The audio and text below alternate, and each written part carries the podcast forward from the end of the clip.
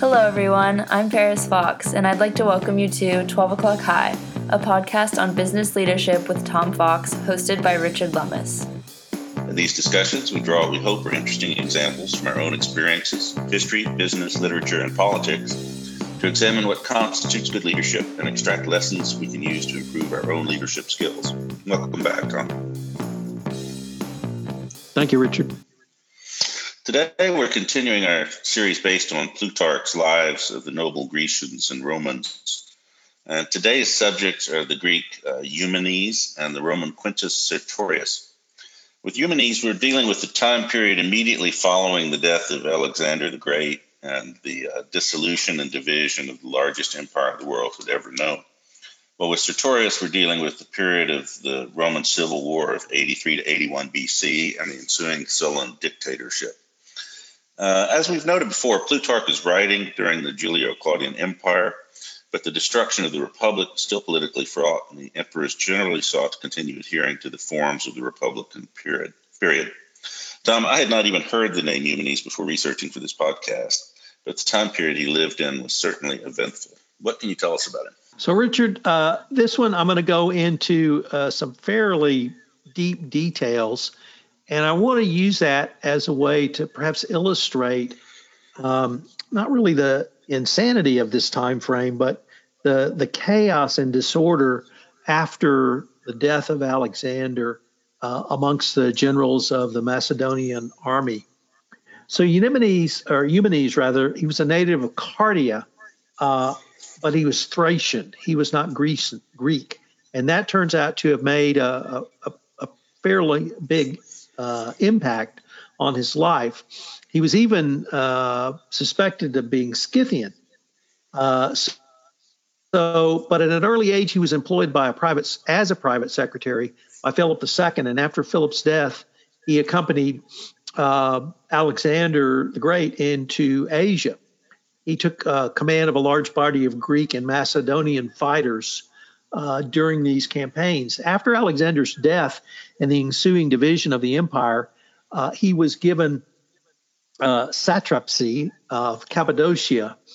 And uh, even though these territories were not, uh, or had come up, uh, not subdued, or had come back under revolt, he had a, a big win, mil- military success at uh, the Hellespont, where he defeated uh, two Greeks in the Lamian War, who uh, had raised an army in Greece and tried to pass over the Hellespont into Asia. Uh, he was there because they were aiming, uh, their first blow was going to be aimed at Cappadocia, but he defeated them, and that, uh, I think, raised his stead in the eyes of certain, uh, or rather a large part of the Macedonian generalship. There was a murder in Egypt of one of the generals, Perdiccas, and the generals uh, who uh, apparently Eumenes, Eumenes supported, and the Macedonian generals in Egypt then condemned condemned him to death. Uh, this really started him on a road that does end in his death, although it took multiple years uh, for that death to occur. He was basically on the lam during this time, and he had to go from town to town, or satrap to satrap, or province to province to raise an army. Interestingly, he still held his military title, even though he had been condemned to death, and he seemed to have superior uh, military skills, uh, both on cavalry and uh, infantry. So uh, on the military side of things, he seems to have um, uh, been quite good. The um, he sold off uh, estates uh, to pay for soldiers. He uh, raised monies from uh, satraps that were uh, uh, titularly under his tutelage, if I can use those two words in an alliteration. Uh, but after a subsequent conference, a bounty was put on his head of one hundred talents of gold. Now, I can't begin to uh, convert that in, into today, but I will tell you that a talent of one talent of gold in the ancient world was a small fortune. and one hundred talents is a very big fortune. So uh, they wanted him out of the way. Nevertheless, when news of this uh, reward for his murder, or this bounty, I should say, and it was dead or alive, uh, came to his knowledge, his officers and men were so outraged uh, that they swore to protect his life, and he was assigned a bodyguard of one thousand men.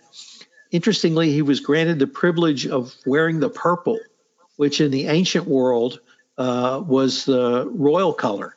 And it was an honor usually only granted to a Macedonian king. So he was certainly well thought of. He uh, fought a, a character named Antigonus uh, in several pitched battles that were usually fought to a draw. Uh, but Eumenes, uh, much like uh, the South in the Civil War, uh, only had a finite number of men and a finite number of money. So he really couldn't sustain these losses um, in a war of attrition. Uh, they ended up having a kind of a war of maneuver, and uh, but Antigonus did have, have more men, and he did have greater funds, and it was really only a matter of time before uh, he was able to bring Eumenes to bear.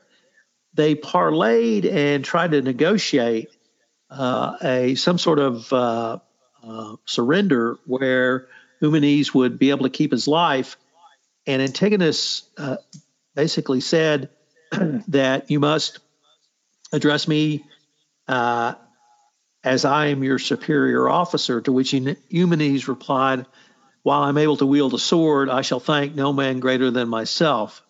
And unfortunately, that sort of sealed his fate, because now Antigonus, who had really come to see, seems like he had come to respect him, uh, realized that he couldn't be brought back into the fold. They fought a series of, of battles Um, going forward, and the uh, Antigonus and his allies were able to uh, take control of a group called the Silver Shields, uh, which seems to be some sort of uh, Praetorian Guard or, or other highly trained, specialized group. And more importantly, they took the Silver Shields' booty, their wives and children. And the this uh, with this, Antigonus and his commanders were able to persuade the Silver Shields to hand over Eumenes, um, and this put the war at an end. But uh, Antigonus still had to ponder the fate of his rival, and although he was disinclined to kill Eumenes, the council insisted that he be executed. Uh, he was executed in a, in a fairly, I don't want to say gruesome manner, but certainly uh, not a pleasant manner. He was starved for several days, and then uh, he was executed, although his body was allowed to be burnt in honor, and his ashes were conveyed to his wife and children. So there was there was clearly some still some respect here. And I guess what I sort of got out of this, Richard, was, was really the chaos of this time, because I – in my notes, I had a lot more detail, and I realized that it was too far into the weeds to really go through it all. But lots of battles, lots of shifting alliances, uh, and uh, lots of maneuvering, both political and military, by Eumenes. Well, it is an interesting period, and the um, I guess you know part of what makes it so interesting is that these men had all been comrades in arms uh, under Alexander, and had frequently fought uh, in battles and, and had very high regard for each other's abilities. Um, but then when it came time to uh, to partition everything up, it's sort of became every man for himself. There's still that residue of respect that you saw in his uh, treatment after his death. Quintus Sertorius, uh, on the other hand, was born in one twenty-six B C, at the town of Nursia in the Sabine territory to a family in the equestrian order. And after a brief and undistinguished career as a jurist and orator, he joined the military, first under Quintus Servilius Caepo and then under Gaius Marius. And with Marius, he served with distinction in the campaigns defeating the Teutones, the Ambrones, and the Chimbri.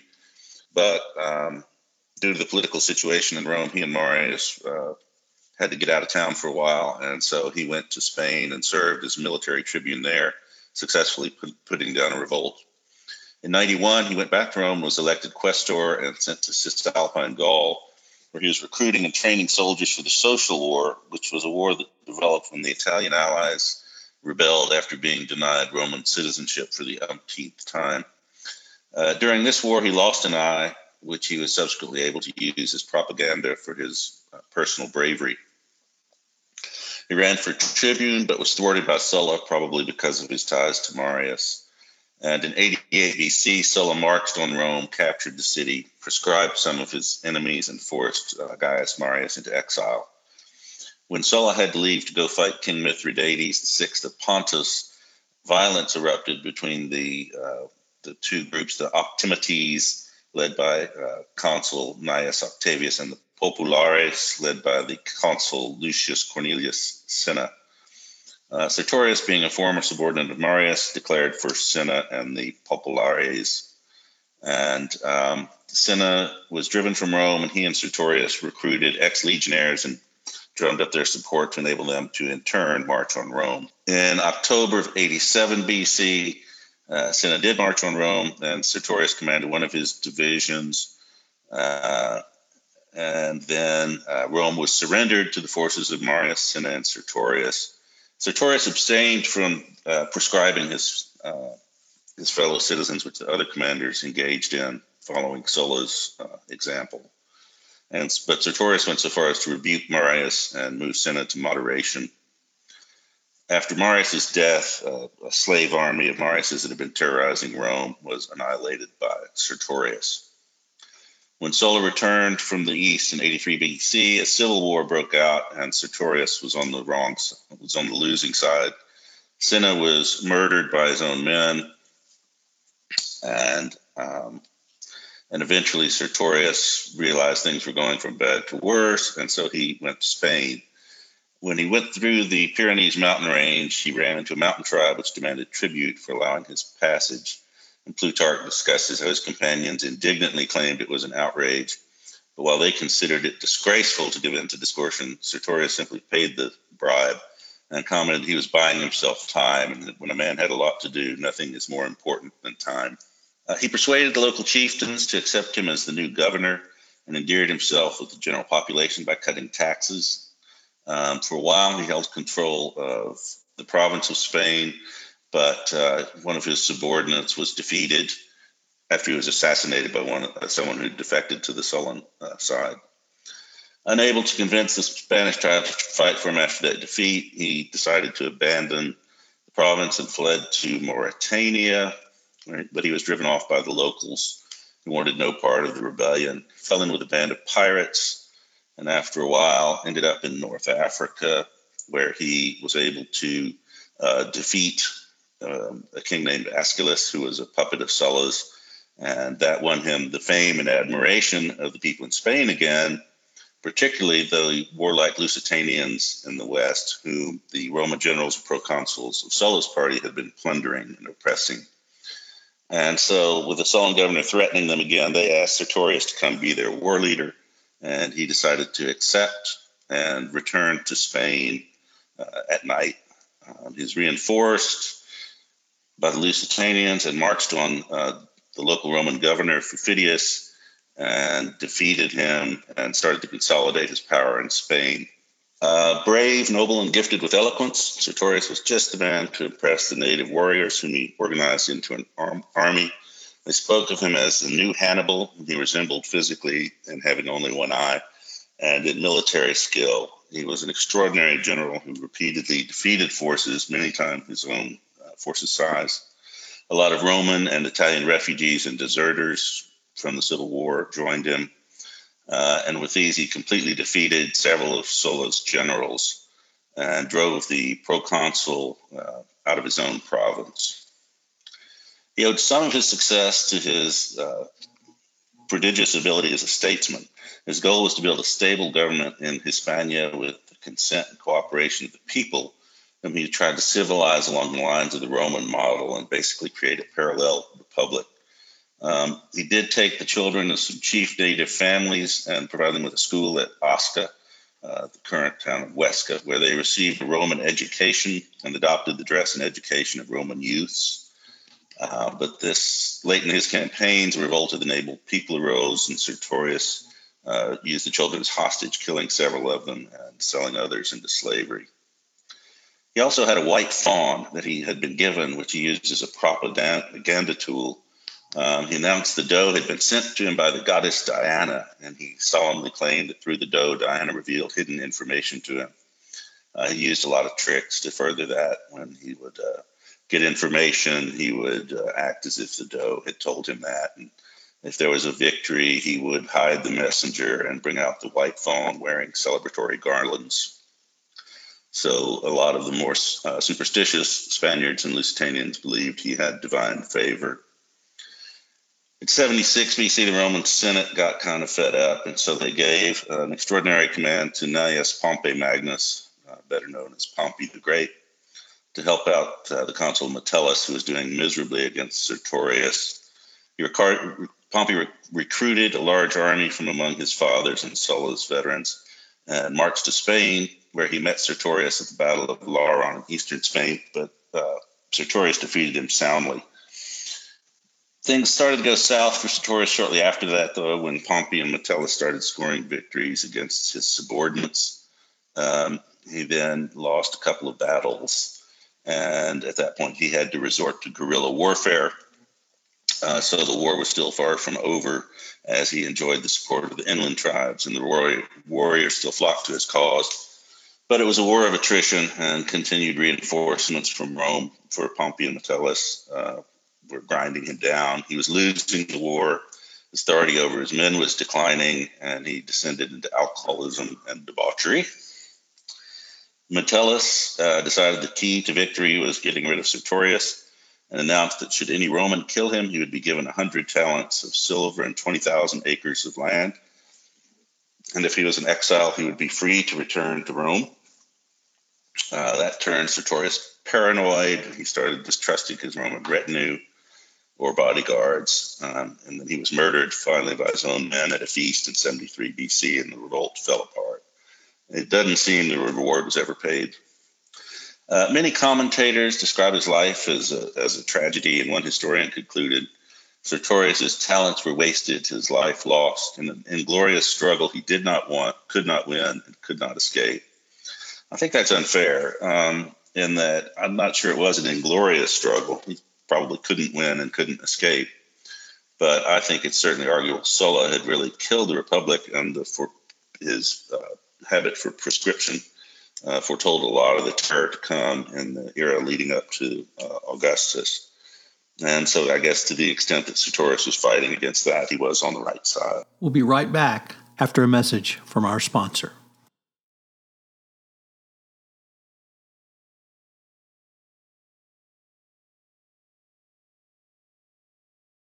What do you think about the comparison of these two men? They they both seem to have been uh, very good generals uh, strategically and tactically. Um But, I mean, are, are they ultimately tragic figures? Well, that's a great point, Richard, and that's something that certainly Plutarch focused on, particularly in the comparison of the two. They were on the losing side. I think we could probably agree with that.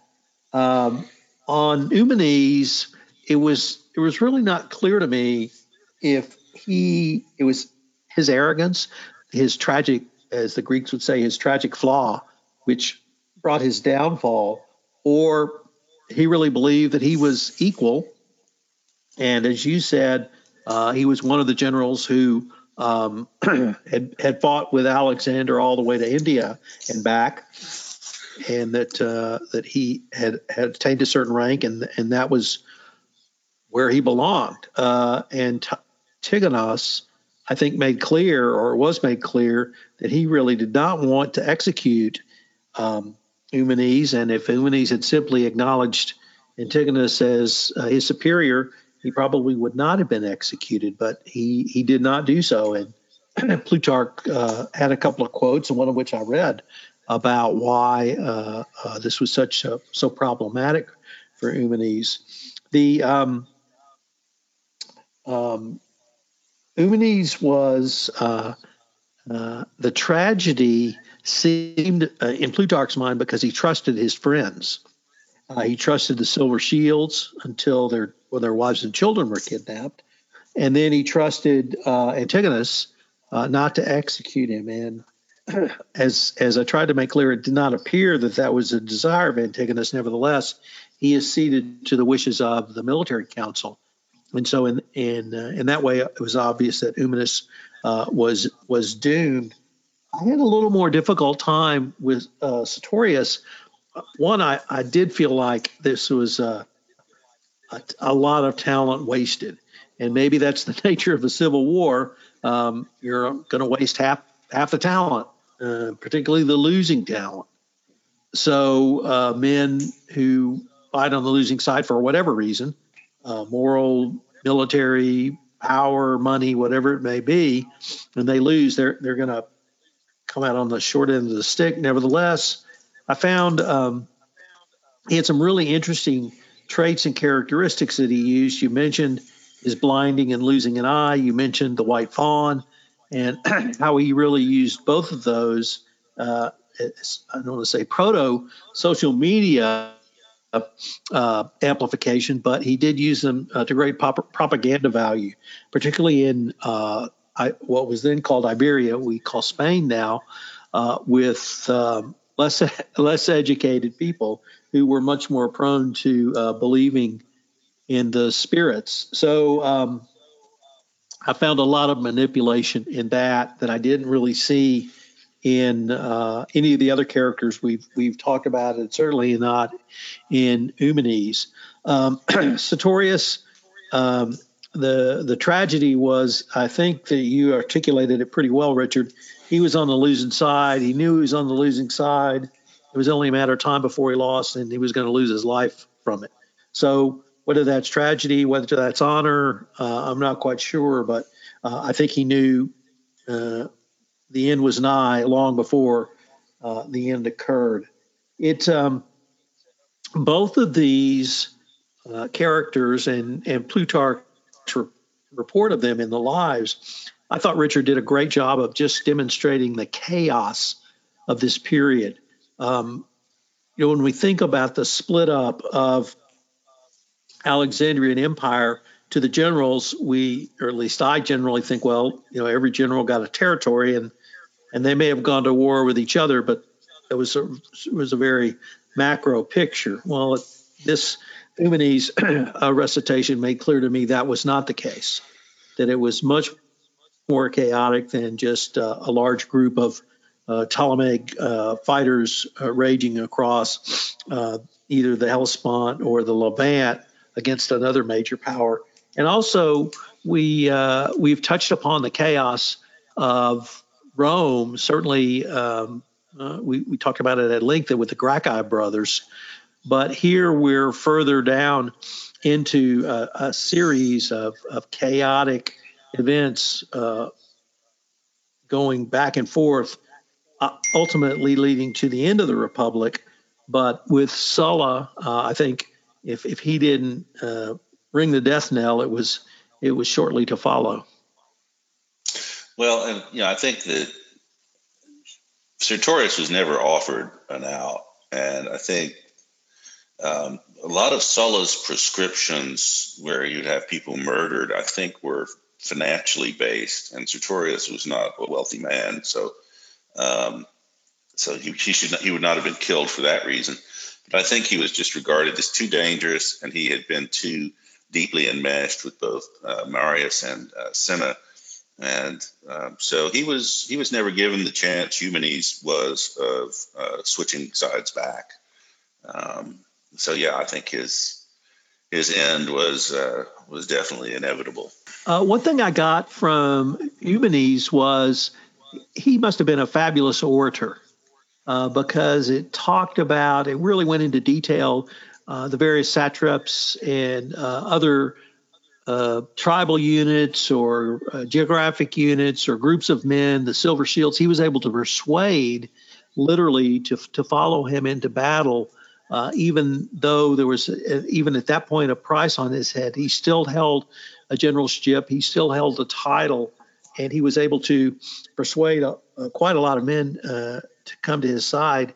One other thing that, that Plutarch hinted at was there may have been a fair amount of racism going on here um, uh, against Eumenes, because he was not viewed as a Greek. Uh, mainland Greeks did not view Thracians as Greeks, number one, and certainly uh, Scythians were not viewed as Greeks. So that was one point I wanted to, to highlight. The second point was it seemed he was denigrated for being uh, a secretary. And that uh, first as a personal secretary to Philip the Second, and then the same position with Alexander, uh, he clearly had a fighting spirit and a fighting ability. But uh, some of the language uh, in Plutarch really indicated to me that um, he he was thought less of because of that. Hmm. That that's an interesting point. I mean, we, we forget about that. That um, certainly the Greeks and the Romans um, were both ultimately very tribal peoples. Um, the whole social war was over the issue of uh, citizenship for the Latin allies, some of whom had been allied with Rome for three, four hundred years, uh, but they were never given citizenship, and the Romans felt free to abuse them um, physically, often physically, um, which they eventually thought was intolerable. And the civil, the social war ended with them uh, being granted uh, Roman citizenship almost in their entirety. I guess the other thing is that, you know, Sertorius was really uh, sort of a, just a peripheral figure in a lot of this. The um, he was he's causing trouble in Spain, but he was never really. Well, first he was a failure as an orator in his early career, and maybe that's why he depended so much on the tricks of you know, the, the faun and the display of his his single eye, because he was not Eumenes' uh, peer as an orator. I hope you all have enjoyed this uh, discussion of some uh, some figures that I knew nothing about prior to this podcast, um, and times that I knew very little about as well. For now, this is Richard Lummis and Tom Fox with twelve o'clock High signing off.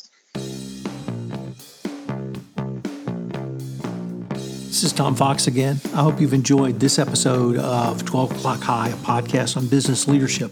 I hope you will join us again next week, where we take up the Greek Pericles and the Roman Fabius Maximus in episode three of our series on Plutarch's Lives.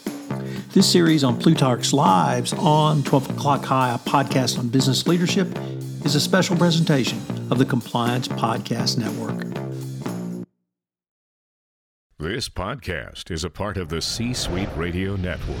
For more top business podcasts, visit c suite radio dot com.